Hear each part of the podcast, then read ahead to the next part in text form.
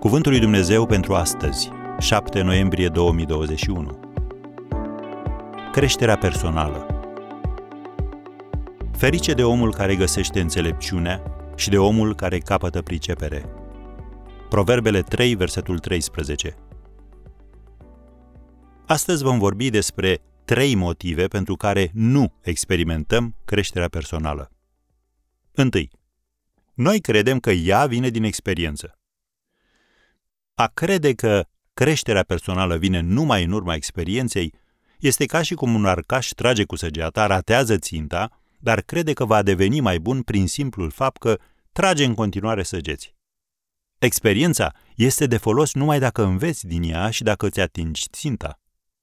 Compozitorul Giancarlo Menotti, câștigător al premiului Pulitzer, a spus Iadul începe în ziua în care Dumnezeu ne dă o viziune clară a ceea ce am fi putut realiza darurile pe care le-am mirosit și tot ce am fi putut face și nu am făcut.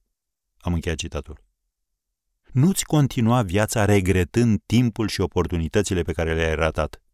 Folosește fiecare ușă pe care ți-o deschide Dumnezeu ca să crești, începând de azi.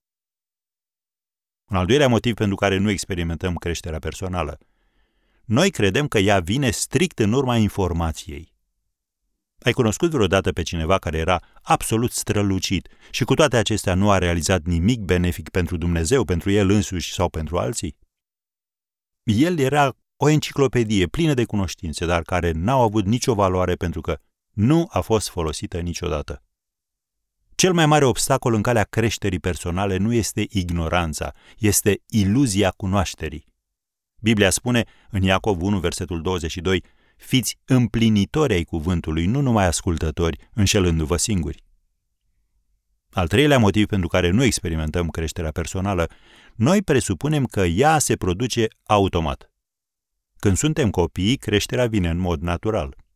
În acea perioadă a vieții există părinți, educatori, antrenori, care ne provoacă să ne dezvoltăm zi de zi, așa că ne obișnuim cu creșterea.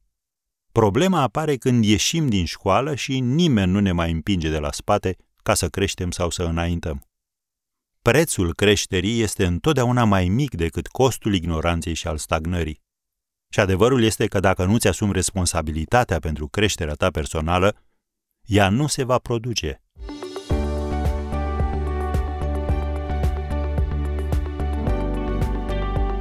Ați ascultat Cuvântul lui Dumnezeu pentru astăzi, rubrica realizată în colaborare cu Fundația SER România.